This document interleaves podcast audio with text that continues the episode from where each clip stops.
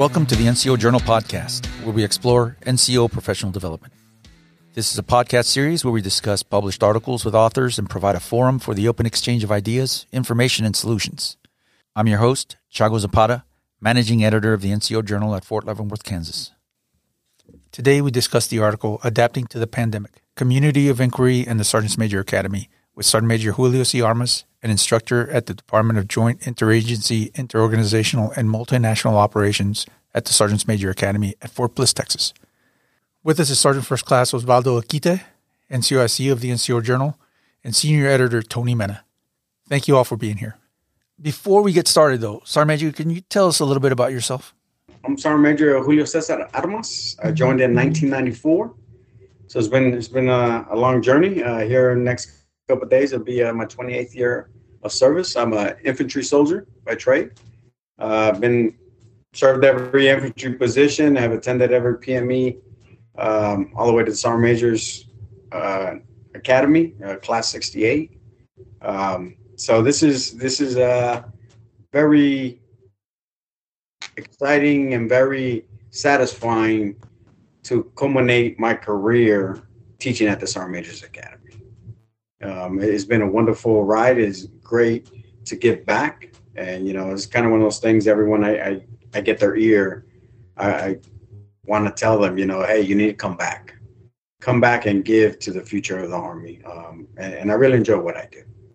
You know, uh, but pretty much uh, I'm here in El Paso. I've served in uh, peacekeeping operations, contingency operations, combat operations. Um, I, have worked in joint environment for a couple years.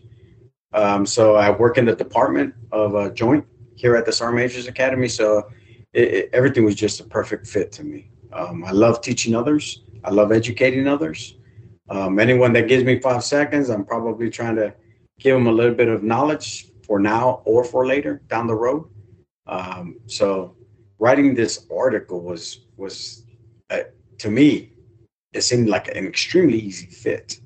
Um, it had to be written, and I had the passion to see it and, and share my experiences uh, through COVID nineteen here. Uh, I didn't know it was going to get published, but it it did get published. So it, that's pretty awesome. Uh, for me, that's a that's an achievement I never even considered or thought of.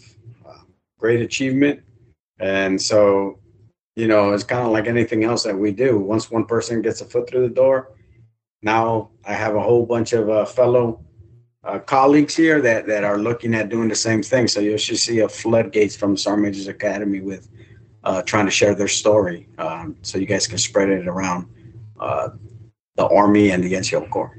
Well, we welcome them. Uh, you know, keep them coming. This is the place to go. This is this is your NCO journal. Uh, just a quick question though: How long have you been teaching at the at the academy? So I've been teaching here. Uh, I did a year of the fellowship, and I am working picking up a class seventy three as my third year on the platform. Yeah. So you were there. Your first year was when when we were all you know working from home and going to school from home and all that stuff. Is that right? That is correct. Right as things got exciting, or for some of us, not maybe not so well, exciting. You know, um, what was it? Uh, class seventy yeah, class 70, uh, you know, they, coming back in March, I think it was when when COVID really actually had an effect. And, and I think that's when all academic institutions, not just the military, um, realized, man, th- this can become a problem if we don't address it. You know, then that class ended up graduating and we picked up class 71. And that started off with COVID up front. So COVID didn't show you know, didn't inject itself somewhere along the year pro- or 10 month process being here at the academy. It was like right from the jump street. Um, so it was interesting. Um, like I said, I, I, I love talking. I love educating. So that passion of coming in that classroom, you know, as a, as a first year instructor, uh, kind of got placed on the backseat due to COVID 19 and distance education became the primary means of educating. Uh, not something that I was like all thrilled about. Uh, but once once I took a step back and looked at okay, this is an environment. These are my tools.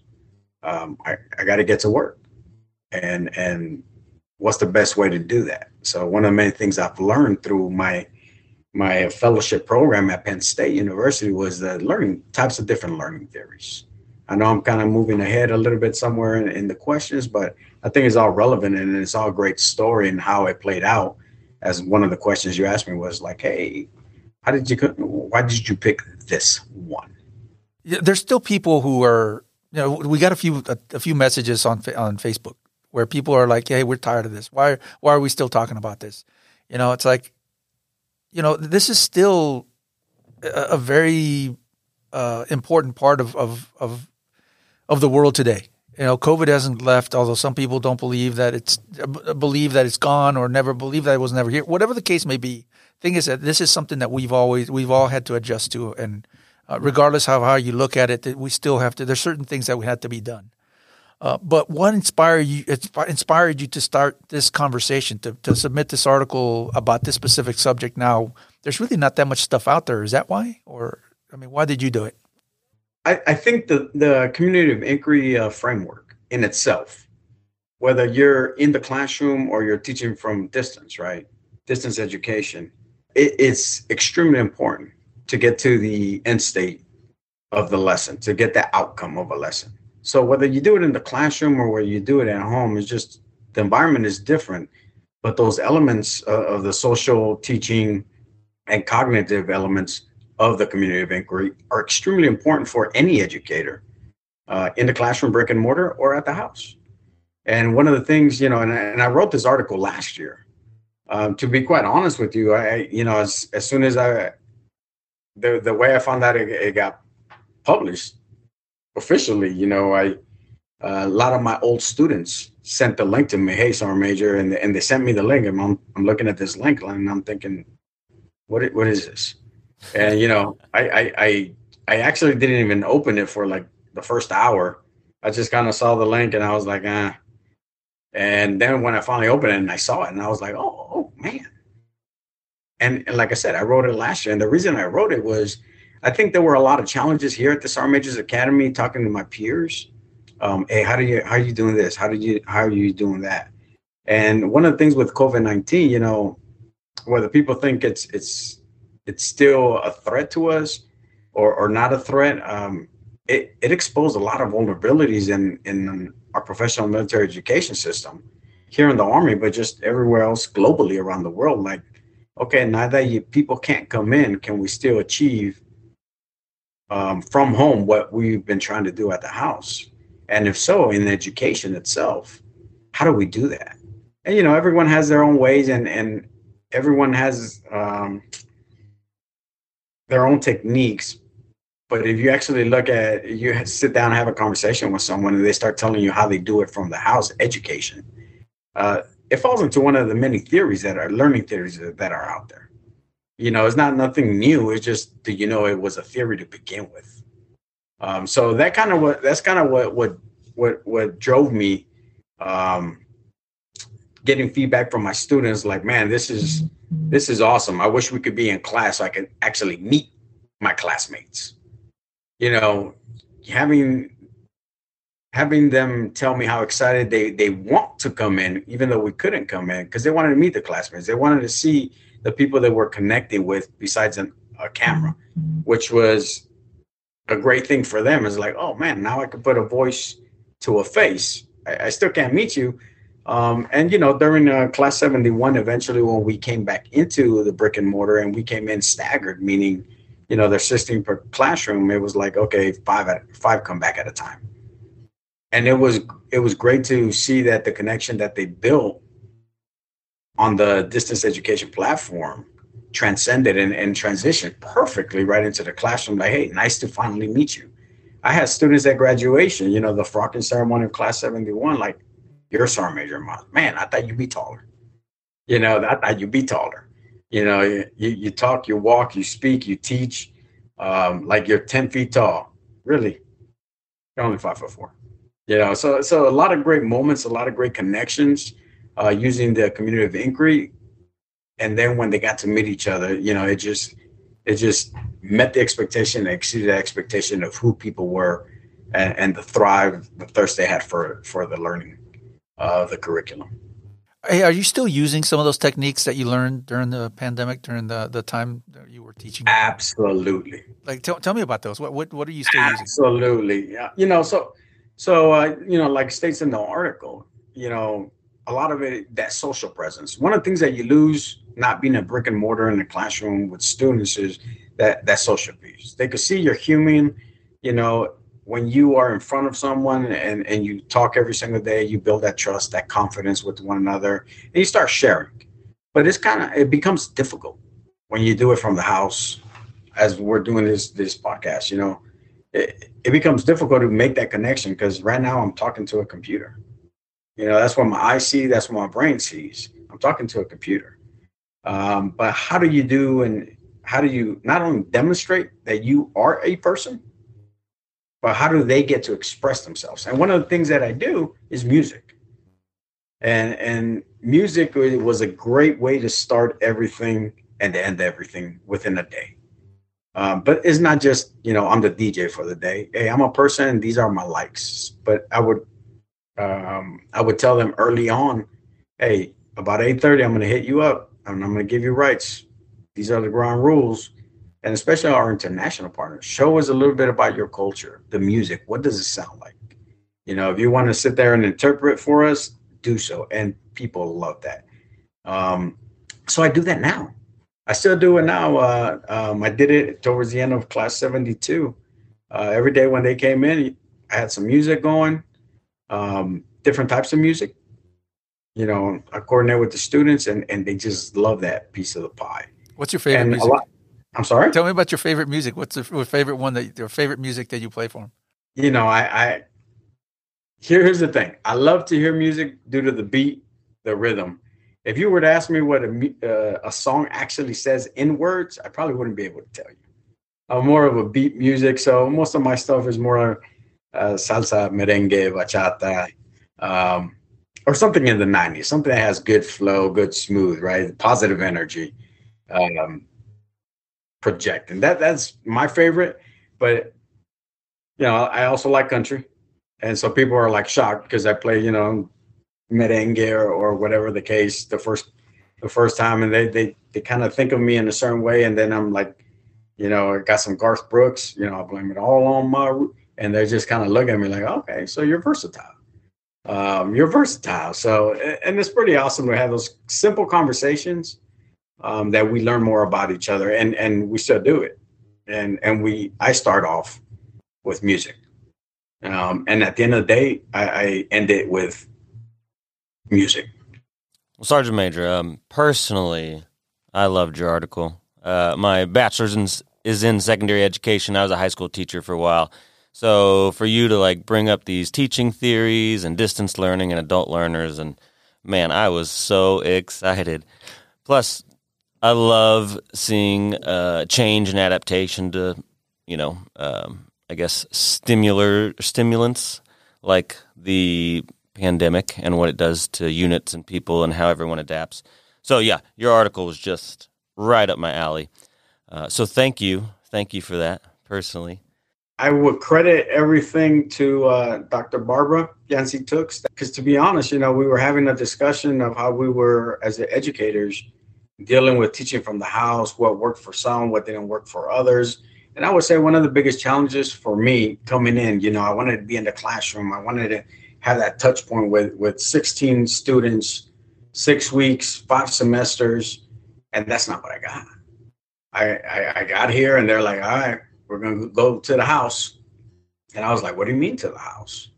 And one of the biggest challenges for me personally was uh, I didn't own a computer. You know, I owned a little uh, Mac Pro, and it it does the job. I did all my college, my education on it, but in order to actually be set up to educate from home, that became a challenge because you only have one screen, and the screen's only yay big, right?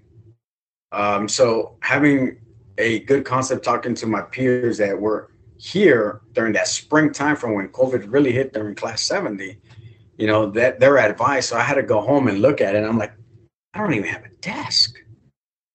I I don't, I don't, I don't, you know, most people say, oh, you know, my desk or, or my, my office. Um, I didn't even have that. I was just working off my, my kitchen table. Um, so I had to get right. I had to prepare myself and thank God, you know, uh, everyone here at the Academy, um, is very supportive when you're a new guy, a new fellow coming in as part of the cadre and is like, okay, this is what you need and, and they gave me the rundown. But one of the big things is giving me the rundown, giving me the tips of the trade is actually going home, setting up a desk, putting that. That was my biggest challenge. Um, and of course, being new and not having the ability to reach to your partner that's in class with you. If you're a little confused, it's like, all right, hey, go on break, put it on mute, call on the phone and say, hey, am I on the right track? Or, you know, where normally you do it in person. So those were one of the challenges as a new educator coming in with COVID kicking off. But you know, I got to adapt and overcome. And, and the community inquiry, uh, as I learned it through Penn State, you know, I was like, you know what, let me, let me apply this because it really resonated. Community of inquiry, the framework, it really resonated with me. Um, as I'm one of those individuals that you could be the smartest person in the room, but if you don't know how to express it or relate it, it it's it's not sticking. Um, and you could be, probably be a, a, average knowledge knowing individual, but if you know if you know how to work those three elements of the COI, the the outcome, the participation of, of the adult learners in the classroom just flourishes, and that's that's an awesome thing to see and experience. Uh, so I, I started incorporating it in, in my lessons from the house, and as we were coming back in and phasing uh, slow phase back through, um, it was perfect. Um, of course, I had to tweak it here or there to meet everything, but it, it it worked out for me, and I started sharing that and telling others, "This is the way I do it. This is the way things are." Um, as my department here at the at the Sergeant Majors Academy, one of the great things that not only during the actual lessons, but one of the things that we did was uh, kind of a version of, of hunt the good stuff on Fridays, where everybody in the in that semester went into Blackboard into Blackboard uh, Collaborate, and you know we picked one or two students from each classroom. You know, share, share that good stuff that's happening. But that was using the tools from a distance and still making that connection with people they normally would walk down the hallway to use a latrine and then run into and meet. But that was another platform that this department utilized to get other people from other classrooms at homes all over El Paso still have a connection like, hey, you guys are one pod. This is your semester. You're in this department. And it was a great tool um, that Mr. Ramsey, our chair and our vice chair, uh, Sergeant Major Walters, uh, at the time, they, they implemented not just for the lesson, but for that social aspect that we're all humans, we're all going through something.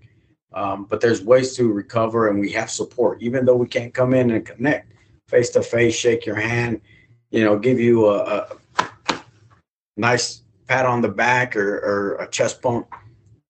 They can still do it and they're sharing. And it, it was just amazing at the end when we were coming back in at class 71. The connections like, oh man, you're, you know, you're, and, and it was just an awesome thing to see. And I think it all, whether we knew it or not, we were utilizing the elements of community of inquiry to make those connections and when they finally met, that was pretty awesome. Can you explain the community of uh, inquiry framework briefly? Just kind of just so that we have background here. True. So the community of inquiry, uh, the framework, is how to have that safe and secure learning environment that uses the three elements of social, uh, the social element, the cognitive element, the teaching element. So the social is for everyone to see each other as people, humans, that come with experiences, that comes with knowledge. The cognitive piece of the community of inquiry is how is it that we get our, our adult learners to stay on that learning, analyzing path, the critical thinking path. So they don't they don't they're not reciting nothing back to you. They're not remembering just just to give you an answer, but they can actually formulate an answer and, and the answer is a little bit complicated, a little bit complex. They might not know the whole answer, but it's enough to get a conversation conversation started that is guided by the instructor, that teaching element, right? the teaching element isn't like I'm in charge of the classroom. I'm in charge of the learning outcome. And how do I get people to feel safe and secure into that social element of 16 people plus the instructors? And how do we get bring out that cognitive piece of sharing experiences, sharing knowledge, sharing what they read the night before and how they interpreted that information in accordance with what we show them in the PowerPoint. Now, the PowerPoint is just wavetop figures, but if you read, it has a lot of it, the the substantial piece in it, and we develop those those conversations, and we start sharing because as as we know here at the Sergeant Academy, you got every MOS that comes in here, and everyone has a different lens. They look at the same thing from a different perspective, a different experience, or different knowledge of how it works in their field, and that's really what we want to bring out. Um, and you as an educator, which is that teaching element, right? That teaching element piece of the pie is is is critical. You're you're in charge of the classroom, but you're not dictating or running it as you were left, left, left, right, left. Is you're just steering the conversation to meet the outcome and providing that safe learning environment for them to feel comfortable to express themselves um, and share their ideas. That that's that's the magic of it, you know. And then how does the lesson tie into every individual? So one of the big things I work in the joint department. Um, some MOS is like I I've never worked in in in a joint world. Okay, so let's think about your career path. Have you and then I start throwing. Have you ever worked here, there? One of the things is 79 Romeos recruiters. They're like I never worked in a joint. I'm like, don't you go to MEPS? Well, yeah. You ever worked at MEPS? Well, yes. So what do you think MEPS is? And and they've never put, you know, that that connection together, and they're like, oh, I guess I have. I just didn't know it. And I'm like, so you're going to discover here in the joint department, you've done a lot of things that you didn't know. And I'm going to draw those experiences. I'm going to draw that knowledge of, of that perspective, that point in time, and show you how it fits into what we're trying to teach you here bigger. But at that point in time, you were focused in your job doing what you had to do. Um, so I don't know if I, I straight definition to you, but I, I try to explain them um, because to me that that's that's the beauty about these elements, um, and you got to find a perfect balance uh, to meet the population of adult educators you're teaching on how to inject that social presence so it doesn't override the teaching presence or the cognitive. The same thing with the cognitive and the teaching presence. Um, so that's one of probably uh, the the art of as the educator knowing how to balance the social, cognitive, and the teaching presence uh, to establish that good, safe learning environment that people want to share, not have to, but want to share, even if it's a thought they want to share the thought because they want to get another person's opinion. Um, and to me, that is that is success here, and that's what we do. That's so great at the Sergeant Majors Academy. I actually enjoyed, I guess, the article and the theory, and, and basically what you just talked about because it mirrors a lot of what uh, public education had to go through also, and their transition to that year of online learning. Because my son went to middle school and he did a year of online, and it was hard on both ends, both for those teachers to switch over like you guys did, and then for him uh, growing up in a physical brick and mortar, then he had to learn how to learn online. So again, another reason your article resonated with me. Um, but my question is, I know you talked a lot about the things that were working, especially from community of inquiry and your switch over. What did you struggle with? What was something that didn't work right away, and you either had to learn how to do it correctly, or you just scrapped it and went to something new?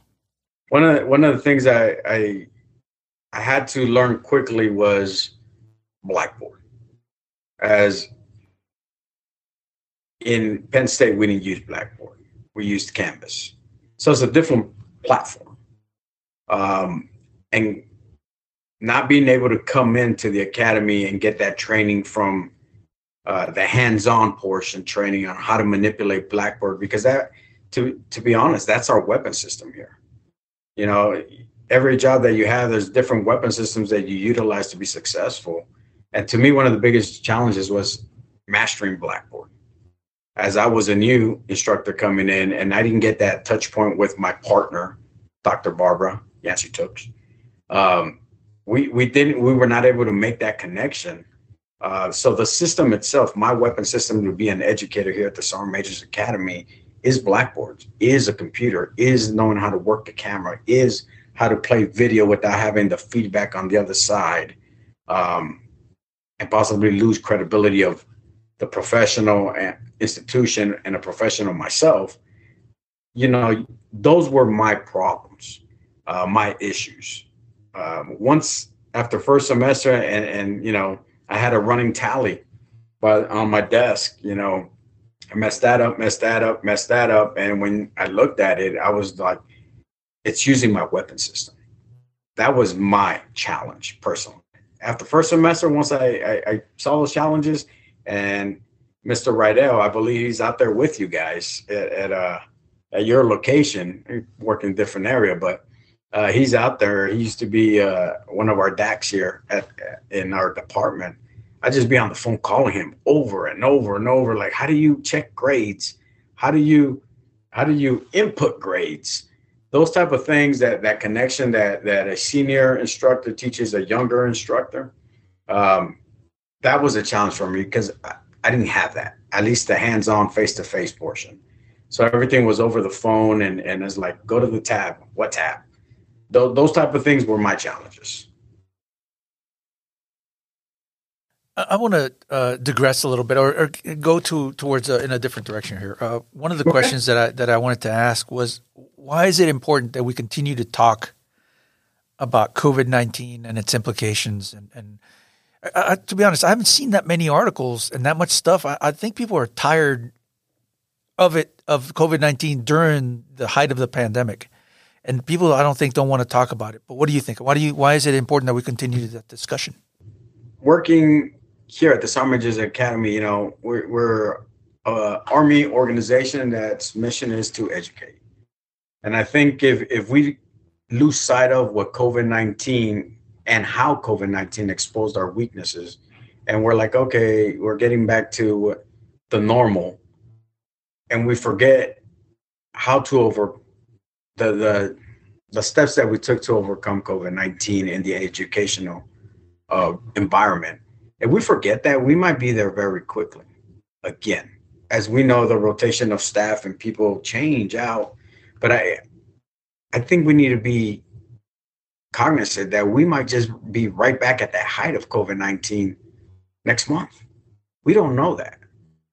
You know, and, and I think it's very important to, to understand that this is this is something that affects this is an outside uh, outside the organization element that affects how we educate. So we always got to be cognizant that it's still there. It's not eradicated. It's not 100% gone.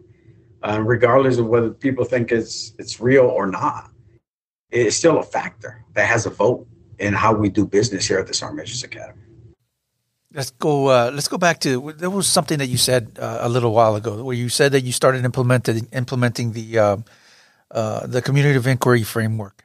Uh, is this something that the that you adapted yourself on your own initiative, or was it the Sergeant's Major Academy that kind of pushed it down and said, "Okay, this is the way we're going to go"? How did that come about? Is that or were there other options of, of what you could have done instead of say using the community of inquiry? You maybe use something else, or I, I would say something that I personally did, and, and I can't speak for anyone else. Um, like I said, that first semester was very uh, hard to navigate and, I, like I said, I kept a, a running tally of all the challenges I met and things I wanted to achieve. So one of the big things, you know, that that I saw was the connection.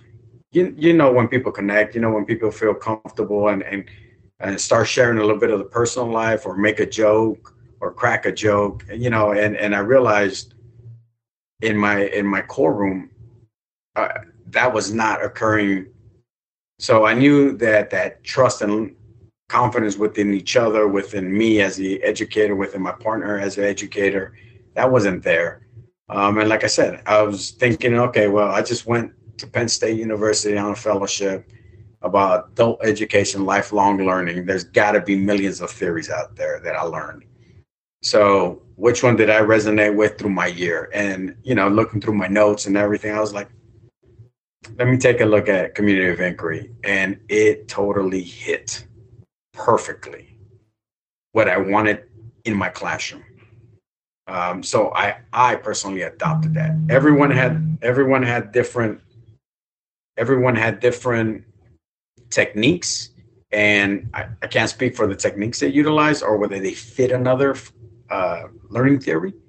Um, but I knew as soon as I, I saw the social cognitive teaching and how you know one can't survive without the other you know i started spreading that to my my counterparts here in the DGM department and and the other departments that that I that I knew. I'm like, hey, have you tried this? Have you tried that? You know, have you tried this, that, or the other thing? Um, something so simple as saying, hey, my international student, hey, do me like a PowerPoint with all the types, different types of foods you would have for breakfast, lunch, dinner, instead of the music, and explain what it is and how does it make you feel and you know they they're like they get into it. They really got into it and i was like okay that trust is now there. So let's start thinking. How do we start getting them to think from the house? Because you know if you're not up on the camera you could definitely be in the back just that's the question hit the button roger's sergeant major i understand sergeant major. You know so how, how do you get them to stay active all the time to, to always be thinking about the lesson that's being shared, the experiences and so forth. So one of the things that I did and I still utilize here in the classroom is all right, call a friend. You know, um, call a friend. So if if I'm if you ask me as the educator a question and I answer your question right at the end, I'd be like, okay, call a friend. So they had 15 other people in the chat group and they would just randomly call someone and everyone would see they're caught off guard. So you know, a lot of the feedback I got is like we had to be on our toes.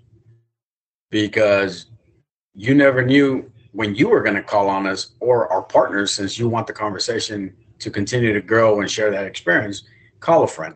And they know each other you know in the chat groups behind. I can't see them on camera. But they know who's in at their desk or not and they call each other out. So it kept them all engaged whether they wanted to or not. So it, it was pretty it was pretty awesome to hear the feedbacks of like how I kept them on the toes. That that to me that was pretty awesome. And they're like, I had to do the readings. I actually had to do everything. Like even though I'm not in class and you couldn't see me, I had that fear someone was going to call on me, and I was not going to be ready or prepared. That's an interesting point that you made, Sergeant Major, because as I'm looking at this from the lens of an NCO a new NCO or an NCO that hasn't had opportunity to instruct, that's a big takeaway for them, right? For them to be able to see, yeah, you know what? If I want somebody to be engaged in, because we all train, um, if I want my my the the people that I'm the soldiers that I'm engaged with to be part of this training, that's one technique that you just perfectly placed in, in their pocket now that they can use and say, hey, you know what, I'm going to do call friend or call buddy or however the, the thing may be. That's a takeaway that I think is if, if I'm reading this article, if I'm listening to this podcast as a young NCO, somebody that hasn't been able to do that, that's a big, huge takeaway. So I, I really like that uh, that example. And if you had uh, others, uh, please so, share.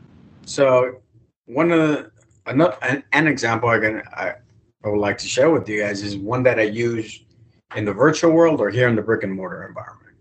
Um, so you know, every every group you have a class leader, and I tell the class leader very upfront, um, if I ask a question, and we go about three to five seconds with silence, I am always going to go to you. And that, and you know, come in, Roger Sergeant Major, and day one. What do you guys think about the capabilities of the United States Army? Or a question, whatever. And they go silent. I'm like, class leader. And the class leader and everyone thinks it's funny. But I do that the second and third time, and everybody automatically establishes a connection with we need to help this guy out. We don't know him, but we failed to do something, so he's paying the price in a sense by having to answer and speak and uh, to the, the question being asked. And then all of a sudden, I'll take that. Uh, Sergeant Major, I got that. Or Sergeant Major, hey, let me let me add on to his statement.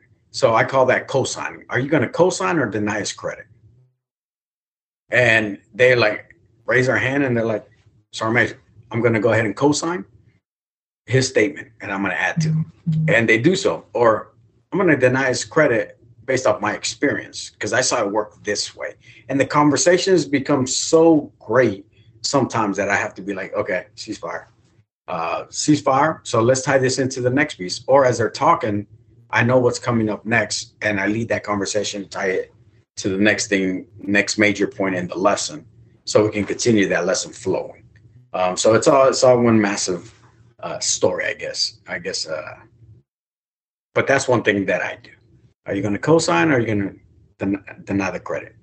Um, another thing I tell them in classroom or at the house, day one every semester is one of the greatest things you can do and make an educator smile is raise your hand and answer a question and start off answering that question by saying, Well, Sergeant Major, let me answer that question according to last night's readings.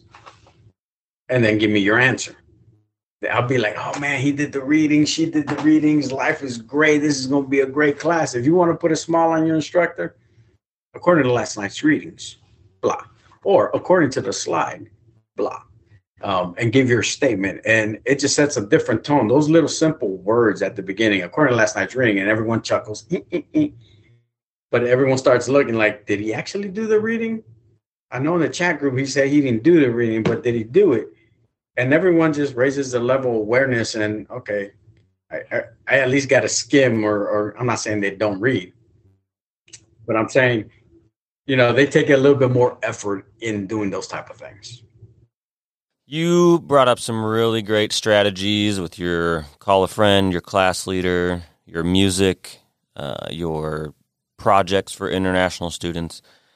What are some things that you have learned, uh, either through the pandemic or through your fellowship, that a unit leader at, say, an infantry unit, since you've done a lot of time there, uh, what's something that they could use to start building these relationships as a leader? I would say probably the most important thing. I, I so my my son, he's in Second Brigade here on Fort Bliss. So you know, he shares with me his his daily troubles or successes. And one thing I've realized, nothing's really changed over the years as far as young leaders trying to lead subordinates and teach them the right way of doing things. But one of the biggest things that I, I inject into him and, and and hopefully answers your question is do you really know your soldier beyond the personal data sheet that you have them fill out? Do you know their strengths, their weaknesses, their desires, you know, their their dislikes, what they really value. And I take the time every semester as we start to know those things about my soldiers. Thank you for being with us for for taking the time to to have this conversation with us and to expand on on your excellent article. You guys take care and thank you for having me. And I appreciate the opportunity. Uh, like I said, in a million years, never did I think anything. One, I would write. Two, would be published. Three, I would be doing a podcast. It's my first podcast, by the way. Long time listener, first time caller. Um, you know, uh, so hey, I appreciate the first, many first for me, and you guys provided me this platform. So I thank you guys very much. And thank you to our audience. Remember to put your knowledge to the page, submit articles, and get published with the NCO Journal. Don't forget to check out our webpage and follow us on social media. We'll catch you next time on the NCO Journal Podcast.